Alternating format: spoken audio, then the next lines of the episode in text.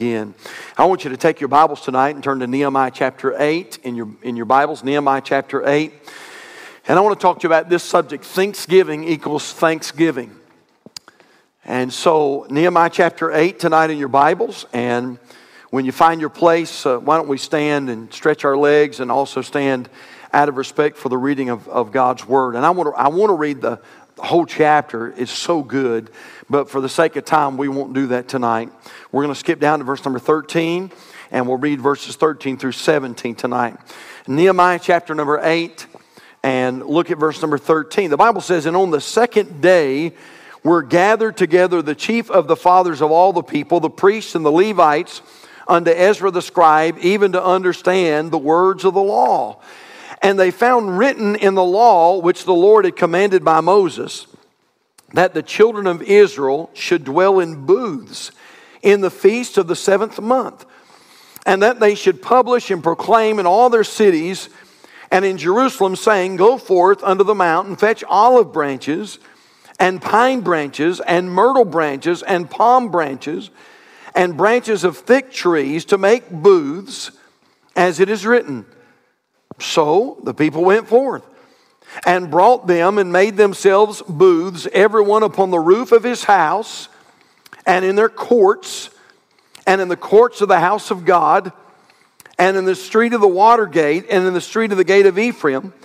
And all the congregation of them that were come again out of the captivity made booths and sat under the booths, for since the days of Joshua the son of Nun, unto that day had not the children of Israel done so, and there was very great gladness." Now we read this and we think, what in the world is the Bible talking about there? Well, I hope I can sort of unpack it for you where it makes a lot of sense tonight. And this is really a beautiful, beautiful piece of scripture that we read tonight. And so Thanksgiving equals thanksgiving. Be seated, if you will. We're going to go to the Lord in prayer, and we'll jump right into the Bible study tonight. Heavenly Father, thank you for the privilege to be back at the Lord's house tonight. And Lord, it really is a privilege. And we just thank you for all the music. We thank you for the singing. Everything that we've done tonight, Lord, ties into the message that I'm about to bring to your people. And so, Lord, I as I was looking back over the message today and just and Lord, you know, you had laid a brand new message on my heart today, and something that I'd worked on in the study, and I really thought about bringing that message tonight. But Lord, I believe this message that I'm getting ready to give your people, I believe this is definitely the perfect will of God. And so Lord, I pray that you'll knit our hearts together. I'm sure we're cumbered about many things. Lord, we're thinking about things that have happened today, work, school, homework, supper, a lot of things. But Lord, I pray just for a few moments, though, that we'll tune all of that out. And I pray that we'll get what you have for us tonight. Lord, bless in this service, bless the live stream as it reaches out. And Lord, all that's done, I pray, will honor Christ and glorify him. And so, Lord, help us now, please. We love you and ask you for your power and your fullness and filling of the Spirit of God. And we thank you and praise you for all that you do, for we ask these things in Christ's name and for his sake. And all God's people said, amen. Well, the book of Nehemiah is an interesting story. Let me give you a little background here. The Israelites, who have been in captivity for many, many years, have finally been allowed to return home to Jerusalem. In the passage that we read tonight, it is the seventh month, and a massive crowd has gathered to hear the Word of God read. They've just come out to the street, and they're standing. They're not seated in a pew. They don't have a roof over their heads, much like what we saw tonight. Now, they're just standing in the street. And as they hear the Word of God read, it reminds them of what God did for them and how he brought them out from under Egyptian bondage.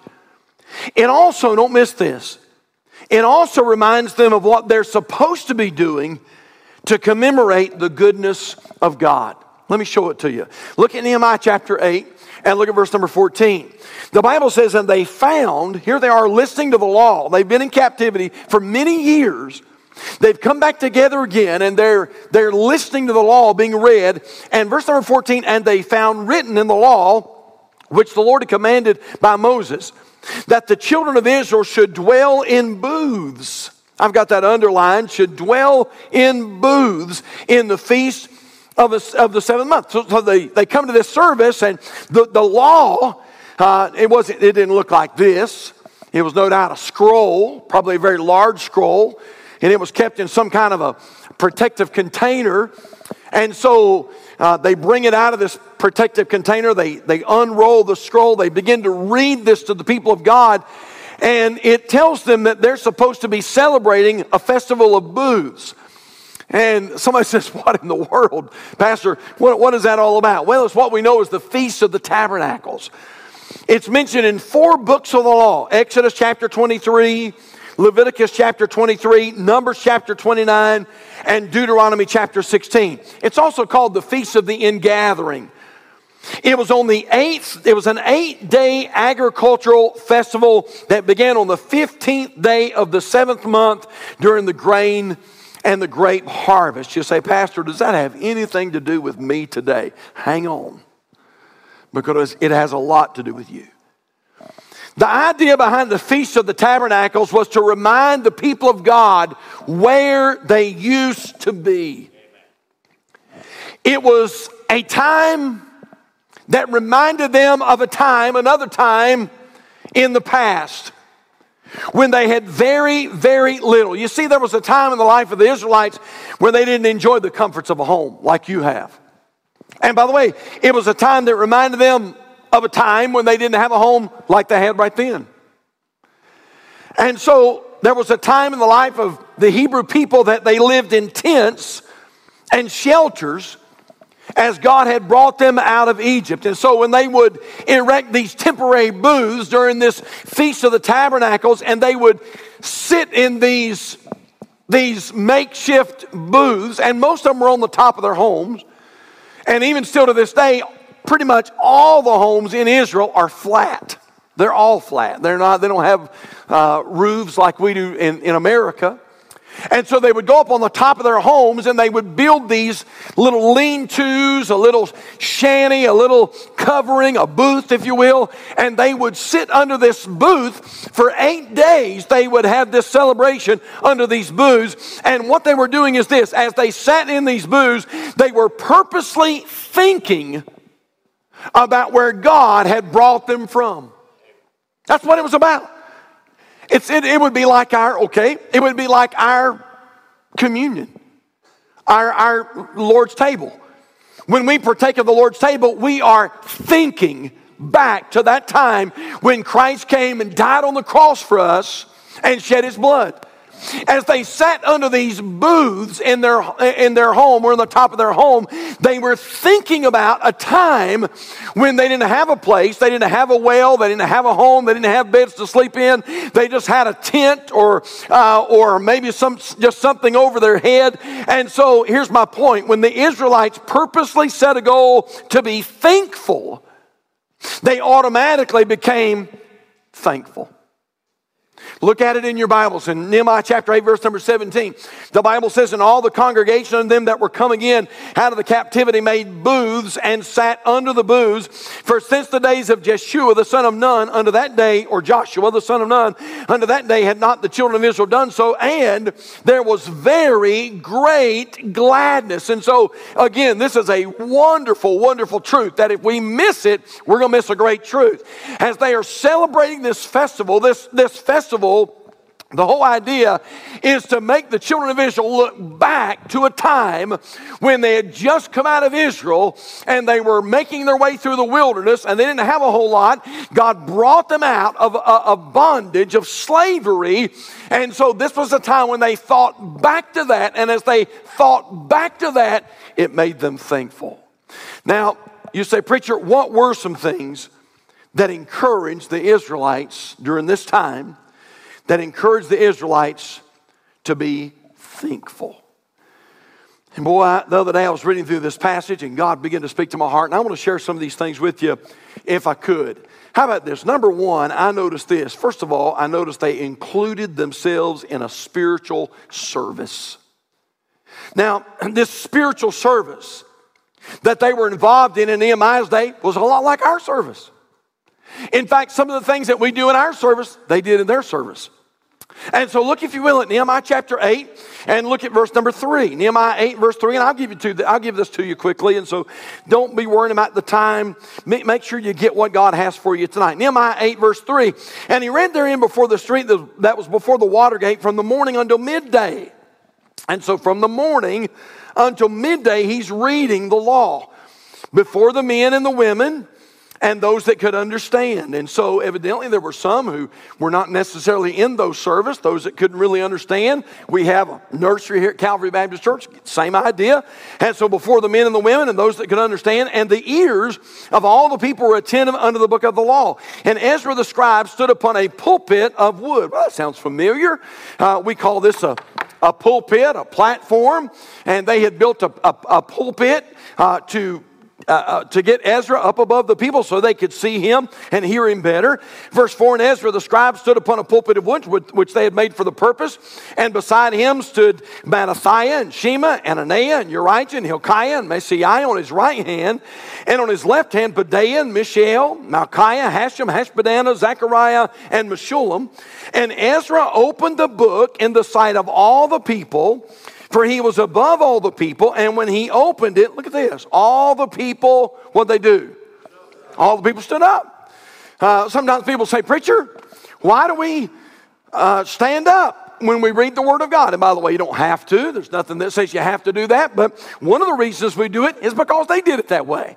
And so as the Word of God was being read, the people stood up. Now, I want you to notice tonight, Calvary, that these folks are involved in a very spiritual service. And here's my point that I want to make. When the people of God made a choice, a personal choice, to include themselves in this spiritual service, guess what happened? It made them thankful. And when they became thankful, guess what happened? They became thankful. Now, can I tell you why we have lost touch with a wonderful, wonderful Lord? And he is wonderful, by the way. He is amazing. He's almighty. He's Alpha and Omega. I'm telling you what, he is Prince of Peace and the King of Kings and the Lord of Lords. And Hannah said that there is none holy as the Lord, for there is none beside thee, neither is there any rock like our God. He is a great God. But can I tell you why a lot of people have lost touch with this great God? And not just people, but a lot of saved people. Can I tell you why? Because we have lost touch with his church. You see, one of the purposes of the church is to bring you in and to make you think about things. And as you become thankful, guess what happens? You become thankful. Now, let me tell you a little something about the church. And boy, I hope that folks are watching by way of live stream tonight. And by the way, there are some people who have to watch by live stream. We understand that, don't we? Some folks, listen, are sick. Some folks are afflicted, and they have to watch by live stream. And I get it.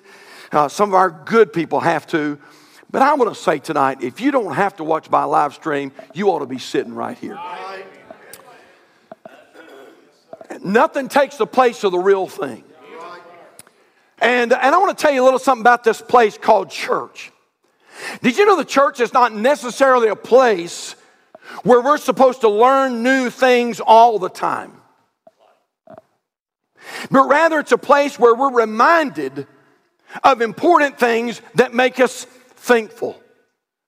You see, the job of the pastor is not necessarily to teach you something new. And so you come to a service like this, and if we're not careful, sometimes we'll walk out and we'll say, well, you know what, I should have just stayed home because I already knew that. Are you kidding me? You should be here. If the preacher preaches on salvation for 4 solid Sundays, you ought to be here. If all I do is get up here and preach the gospel for 4 Sundays in a row, you ought to be here. Why? Because church is not a place necessarily that has been made to teach you something brand new that you don't know. Church is a place where we come and where the pastor stands before us and he reminds us of things that we already know. And as we get reminded of those things, guess what happens?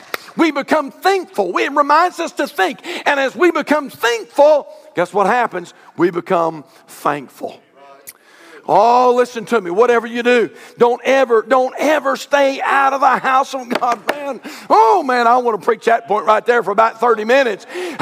So many people, and already because of COVID, we have suffered some casualties of people who got out and said, well, we can't go to church because of COVID, but we can go to the seafood place, and we can go to McDonald's, and we can go to Walmart, and we can go to Target, and we can go to Rice Fund, and we can go all these other places, but we can't go to the house of God. I'm going to tell you, my dear friend, what we better do is we better get back to God's house, because you say, well, Pastor, I came, 2 Sundays in a row, and you preached the message, and it was okay and everything, but you know what? I didn't really learn anything I didn't know. That's okay. You need to come so you can be reminded of things that you already know, and as you're reminded of those things, it makes you think, and as you think, you become thankful.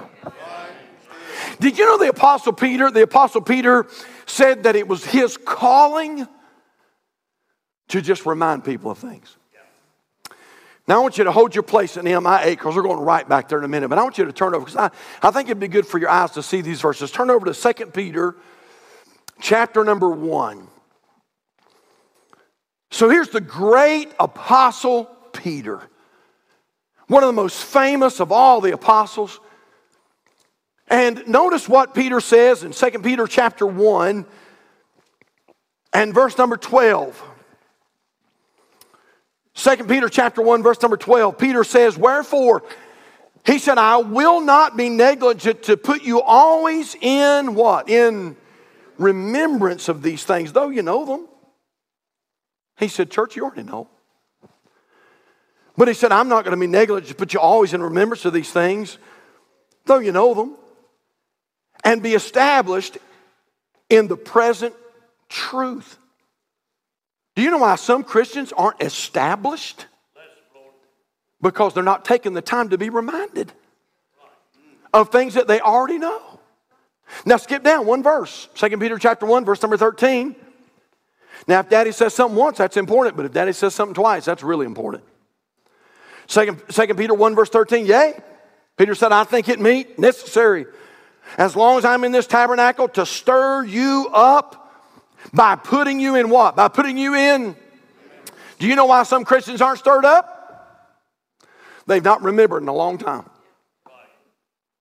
I mean, preacher, one of these days, I'm going to get back in the house of God. One of these days, I'm going to come back. Oh, listen to me. What you better do is you better batten down the hatches, and one way to another, brother, you better make sure you get it. Will you say, Pastor, my tire was flat? Then you hang glide in if you have to, or parachute in. But one way or another, make sure that you get to the house of God. You say, wow, preacher, calm down. Why are you getting so excited? Because I'm sick and tired of seeing so many Christians fall by the wayside, no longer serving God, have no heart for the things of the Lord, following the ways of the world. The devil is ransacking their homes and ruining their children and tearing up their homes. Hey, it's time to get back to the house of God. Look what he says. Skip down a verse or two. 2 Peter chapter 1, verse number 15. Peter said, moreover, I will endeavor that you may be able after my decease to have these things always in what? Always in remembrance. Skip over a page. 2 Peter chapter 3 and verse number 1. 2 Peter chapter 3, verse number 1. And here comes Peter again, and he says, this second epistle, beloved, I now write unto you, in both which I stir up your pure minds by way of remembrance. In other words, Peter said, church, it's not my job to teach you something brand spanking new all the time. It's my job as your pastor who loves you and cares for you as you come together. It's my job to remind you often of things that you already know. And as you're reminded of those things, you become thankful. And as you become thankful, you become thankful. And God does something great in your heart. Listen, when you faithfully attend the house of God, you're reminded of some things. What do you mean, Pastor? Well, this last Sunday morning, we were reminded of the glorious gospel. And boy, it was good. I've been preaching now for over 30 years, and I'm going to tell you what, that was high-octane Sunday morning. You say, preacher, you ever heard about justification? Heard about it and preached about it, taught about it. But it was fresh all over again.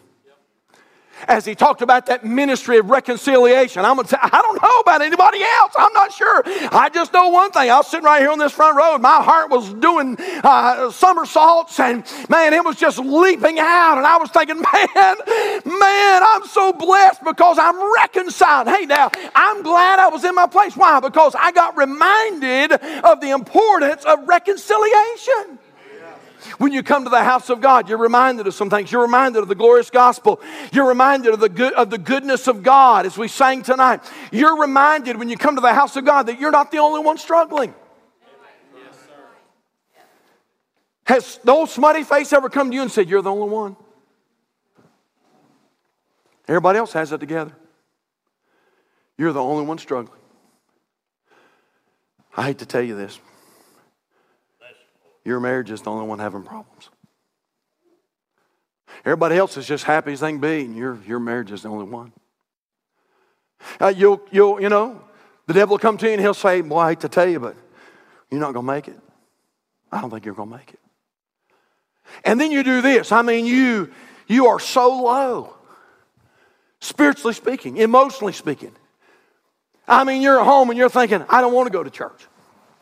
And the devil says, that's right. You shouldn't go. If I was feeling as bad as you are, I would go either. Because you're not going to make it anyway. And you're the only one having problems. And these problems are so big, I don't think there's any way you can dig your way out of it. And so you sit there in the easy chair and the devil says, just turn the television on. Well, that's a good piece of advice. Turn the television on. And let's watch, okay, I'm not going to preach that message tonight, but anyway, just stay home. And the Holy Ghost says, you better get up. But I don't feel like going. And the Holy Spirit says, whether you feel like going or not, you better go. Yes, sir. And you say, but Lord, I got a sniffle. And the Holy Spirit says, you can blow your nose at church just as good as you can blow your nose at home. But I've got a little bit of a headache. Well, you can have a little bit of a headache at the house of God just as good as you can have a little bit of headache at home. And so you don't want to, but you get out of that easy chair, and maybe you can't, maybe you got to crawl. Maybe you got to crawl into the house of God, and you finally get in here, and all of a sudden, the Spirit of God gets to working, and the choir gets to singing, and somebody gets to playing an instrument, and somebody sings a special, and the preacher gets up and begins to preach, and the Holy Spirit says, hey, you're not the only one having problems, and you're going to make it. You're going to make it. I know you've got some problems, but I'm the problem solver. And I know you've got some valleys, but I'm the lily of the valley. I want to tell you what, I'm the rose of Sharon. I'm the balm of Gilead. And I'm going to bring you through. You're more than conquerors through him that loved us. Let the redeemed of the Lord say so. And before you know it, man, your heart is rejoicing. Why? I'll tell you why. Because you got reminded of some things and you became thankful. And when you became thankful, you became thankful. Man, that is so true. You ever had one of them days? You ever had one of them days where you were blue and you didn't know why? You ever had one of those days where your spirit wasn't right and you weren't exactly sure why? It never happened to me. Well, pray for the rest of us. It happened to me just the other day. And I hate to make this confession, but it happened to me on a Sunday. You say, what'd you do? I did what I knew I was supposed to do. I got in my truck and came to church. But my spirit wasn't right. Miss Tammy and I had not had a disagreement. There wasn't anything necessarily that had happened. My spirit wasn't right. And I remember, I didn't say anything to anybody, but I remember coming to service and I'm thinking, Lord, my spirit's not right. What's wrong with my spirit? I need to get my spirit right. I came and I taught the Sunday school class that day, and we had a good class, but my spirit wasn't right. You say, what'd you do? I just did what I knew to do. I stayed here. 11 o'clock rolled around. We started the service. Choir got ready to sing. My spirit wasn't right. I walked down off the platform like I normally do, sat right over here in this little front row of this section, and the choir started singing. Do you hear what I said? I said the choir started singing. And the Holy Spirit started fanning the flame. And I was sitting right over here, and I could feel ministry coming. I could feel my heart getting ministered to. I could feel healing in my spirit. I could feel my spirit getting better. I could feel my spirit. Yes, sir, brother. Oh, yes. I'm about to shout myself down tonight. I could feel my spirit getting healing and getting help. You know why? Because as the choir sang, they were reminding me of some things that I ought to be thankful of. And as I became thankful, guess what happened? I became thankful. And man, when you get really thankful, guess what happens? Satan has to flee. And you say, Pastor, what made them thankful? And number one, we notice here they included themselves in a spiritual service. Number two, quickly. Number two, I noticed something else. I noticed they involved themselves in the spiritual service. Now turn back to Nehemiah 8. Nehemiah chapter 8, look at verse number 3. These words are important. Number one, they included themselves in the spiritual service. If you're watching the live stream tonight and you're not providentially hindered, you need to start including yourself in the service. Yeah. You say, Pastor, you're talking to me? I'm talking directly to you tonight. It's time to include yourself in the service. And by the way, we can all make excuses. They come a dime a dozen. But how many know this? You'll do what you want to do. And if you want to fish, you'll fish. And if you want to play golf, you'll play golf. And if you want to come to church, you'll come to church. And so they included themselves in a spiritual service. Number two, they involved themselves in the spiritual service. Look at Nehemiah chapter 8, verse number 3. The Bible says in verse 3, And he read therein before the street that was before the water gate from the morning until midday, before the men and the women and those that could understand. Look at this. And the ears of all the people were attentive unto the book of the law. Now, when I read that, even today when I read that, you know what it tells me? It tells me they were involved in the service. Can I use this word? They were engaged. We use that word. Brother Brandon and I will use that word. We want people to be engaged in the service. You know, if you want to mow your yard, you may be a John Deere fan or what is it, Brother Allen? Kubota. You might be a Kubota fan. Or you might be Bobcat. You say, Pastor, I spent $10,000 on this mower. But let me tell you something about that mower. It's not going to mow the grass until you engage the blade.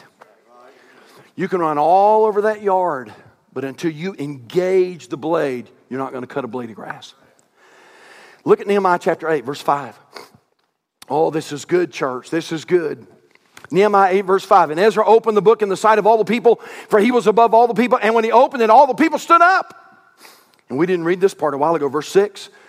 And Ezra blessed the Lord, the great God. And all the people answered, Amen. Amen. With lifting up their hands, And they bowed their heads and worshiped the Lord with their faces to the ground. I know sometimes people come to our service and they'll see somebody raise their hand. They don't even have a question. And they'll look at that and they'll think, man, that's odd. No, that's not odd. It's biblical. That's not odd. It's normal. Did you hear what I said? It's normal. Churches that are dead and lifeless and nobody says amen and nobody ever raises a hand and nobody ever worships are not normal. You want to go to a normal church? You're in a normal church right now where people say amen and people say hallelujah and people say glory and people raise a hand or wave a hanky and say God is good. Hey, that's normal. Look, if you will, at Nehemiah chapter 8, verse 16. The Bible says, so the people went forth and brought them and made themselves booths. They brought limbs and brought them and made themselves booths, everyone upon the roof of his house and in their courts and the courts of the house of God and the street of the water gate and the street of the gate of Ephraim. And all the congregation of them that were come again out of the captivity made booths and sat under the booths since the days of Jeshua the son of Nun. Unto that day had not the children of Israel done so. And there was very great gladness. You know what I got out of that? These people were not spectators. They were participators. Now I would just ask us tonight, what kind of tater are you? You say what, preacher? What kind of tater are you? You see, there's all kind of taters in the church. There's imitators. And that's not all bad, but they're just good imitating. And sometimes they imitate on Sunday, but then they don't live it on Monday. And then there's hesitators. Oh, brother, I pastored a lot of those in 30 years. One of these days, man, if I had $1 for every time I heard that. One of these days, preacher, one of these days we're going to get in there. One of these days I'm going to teach a class. One of these days I'm going to sing in the choir. Hesitators. Then there's rotators. They're in and out, here and there, up and down. Never know when they'll be there. Then there's dictators. We've had a few of those. They feel like they've got to call all the shots and be involved in every single decision. Then there's agitators. Those people who feel like they love to see people upset about trivial things. And then there's meditators. Those people that overthink things possibly too much. Well, I don't know about Brother Wabiru. You sure you want to give this missionary that serves in a nation like this, you sure you want to give him $50 a month? No, I'm not sure. I'd rather give him more. And then there's rotten taters. They mean nothing but trouble and don't mind killing the spirit of a service. And every once in a while, some of those will come. Then there's irritators. Those who love to cause irritation between church members. And then there's commentators. They just love to talk about things. And then there's spectators. They just want to watch. And thank God then there's some sweet taters. Aren't you glad you came to get this deep truth tonight? You know who I'm thankful for? I'm thankful for the participators. Those folks who don't come and just watch. Those folks who come and say, what do I need to do, preacher? What can we do? It don't have to be singing in the choir. It don't have to be playing an instrument. Is there a handy broom? Yeah. You have a dustpan? Does the commode need to be cleaned? You say, Pastor, I would never stoop so low. Let me tell you something. Do you know what a privilege it is to clean a commode in the house of God? You know what, some of our maintenance team are probably going to get some of the biggest rewards and glory one day? As God says, Gabriel, back the truck up. Beep, beep, beep, beep. God unloads all those rewards and we're going to say, well, Lord, what in the world? What? And God's going to say, remember that time when you vacuumed the carpet and nobody was there? Remember the time when the toilet was plugged and you unplugged it? Remember the time when the glass had fingerprint? Oh, we're having a good time in the house of God tonight. When there was fingerprints on the window and nobody asked you to do it, you just went and got some Windex and you just wiped it off. God said you're going to get a reward for that. They involved themselves. Involvement. And then last of all, we're done. Number three, I noticed they interrupted. Wow, what an important word. They interrupted their daily routine for spiritual service. Did y'all see that tonight? Look at Nehemiah chapter 8. Look at verse number 13. This is good. Nehemiah chapter 8, verse number 13 says, and on the second day. So they already been at it one day. And this is the second day. And on the second day were gathered together the chief of the fathers of all the people, the priests, the Levites, unto Ezra the scribe, even to understand the words of the law. And they found written in the law, which the Lord commanded by Moses, that the children of Israel should dwell in booths in the feast of the seventh month, and that they should publish and proclaim in all their cities and in Jerusalem, saying, go forth unto the mount, fetch all the branches, pine branches, myrtle branches, palm branches, and branches of thick trees, to make booths as it is written. I love verse 16. So the people went forth and brought them and made themselves booths, every one upon the roof of his house and in their courts, and in the courts of the house of God, and the street of the water gate, and in the street of the gate of Ephraim. These people were willing to allow God to totally disrupt their normal schedule. Did y'all see that?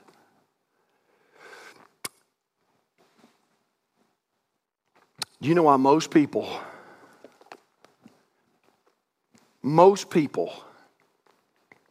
fail to serve God? And because they fail to serve God, they don't become thankful. And because they're not thankful, they never become thankful. And you know why most people don't serve the Lord? I mean, we might as well tell it like it is tonight, church. You know why? Most people are not willing to let God interrupt their life.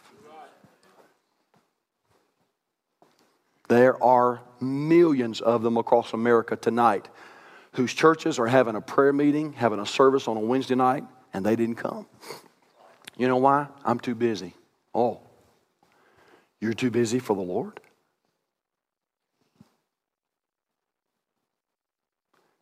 We'll let that one simmer. We're not willing to let God, the God of gods, interrupt our life. Hey, Calvary, it's why we need Sunday school. It's why we need youth activities. It's why we need special services. It's why we need revivals and conferences and retreats and prayer meetings and ladies' meetings and men's fellowships. You know why? Because we're giving God an opportunity to interrupt our life. God, I'm so busy. I've got this to do, and I've got a family, and I've got a wife, and I've got a job, and I've got these things. But you know what, Lord? I love you so much that if you want to interrupt my life, I'm willing to let you do that. And as God interrupts our life, it gives him an opportunity to make us thankful. And when we become thankful, we become thankful. We're done tonight.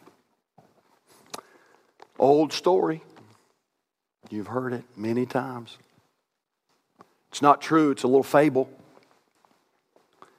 A man was going through a deep, dark forest one day, and he came to some barns that were vast and overwhelming. It was the sea barns of Satan. And Satan came out, and he was so proud of his barns, and the barns were large. They were the seeds that the devil uses to sow in the lives of Christians. One barn had the seeds of temptation. Another barn had the seeds of resentment. Another barn had the seeds of unforgiveness. And as the devil was giving this person a tour, they came to a barn that was larger than any of the other barns. And the person said to the devil, he said, man, what is this barn? And Satan got a grin. And he said, this is my favorite barn. He said, these are my favorite seeds to sow. And the person said, what are these seeds? And he said, they are the seeds of discouragement. And then he said this, they will grow almost anywhere.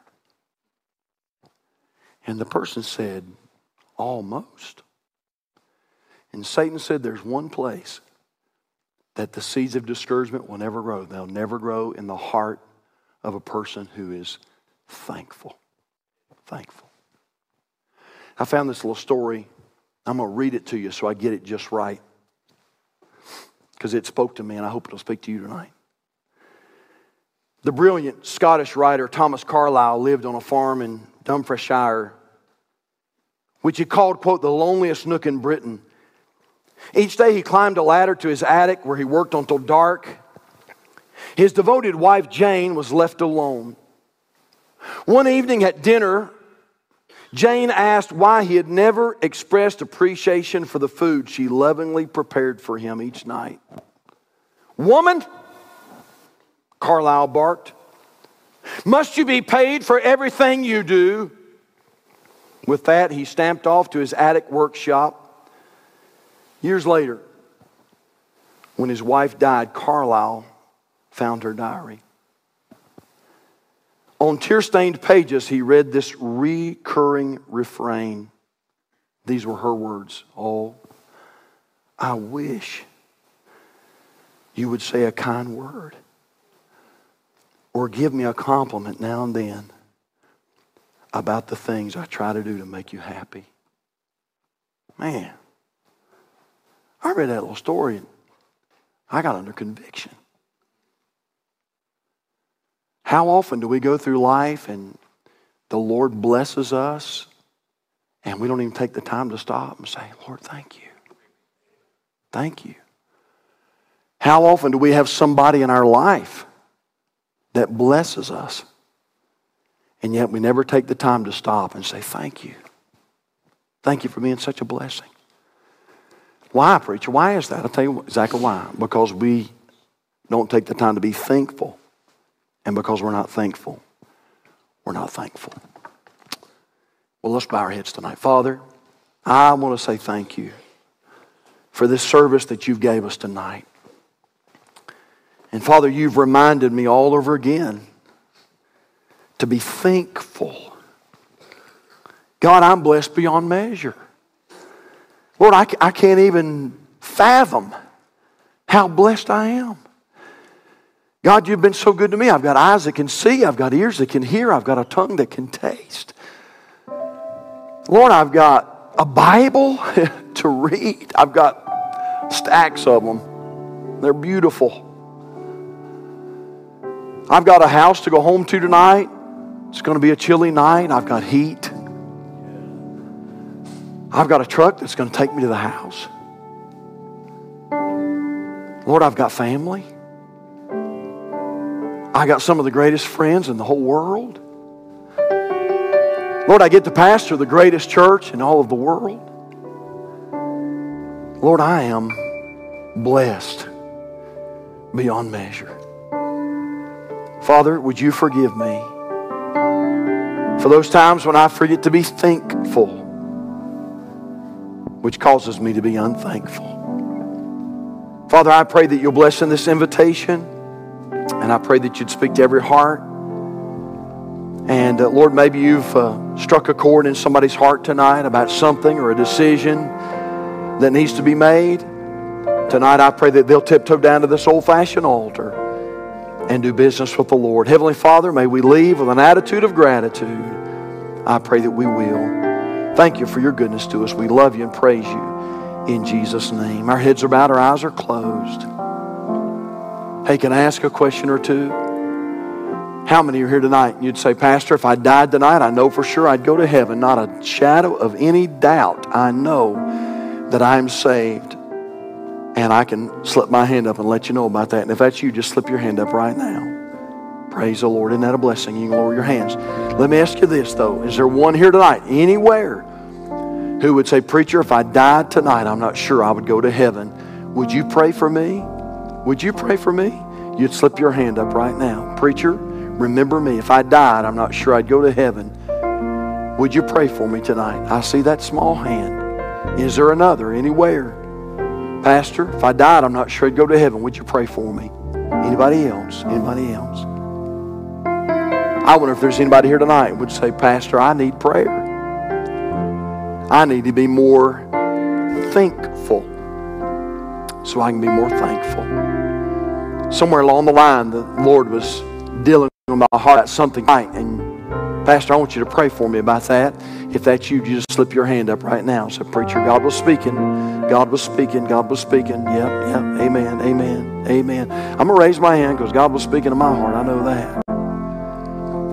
So let's all stand all over the house tonight, if you would, and our heads are bowed. And as Brother Abel plays, listen, if there's somebody here tonight and there's a decision that you need to make, listen, the altar will be open for a moment, all right? I'm going to make my way to the main floor. If I can help you, if I can pray with you, if I can believe God with you, listen, you come tonight while we wait, you come.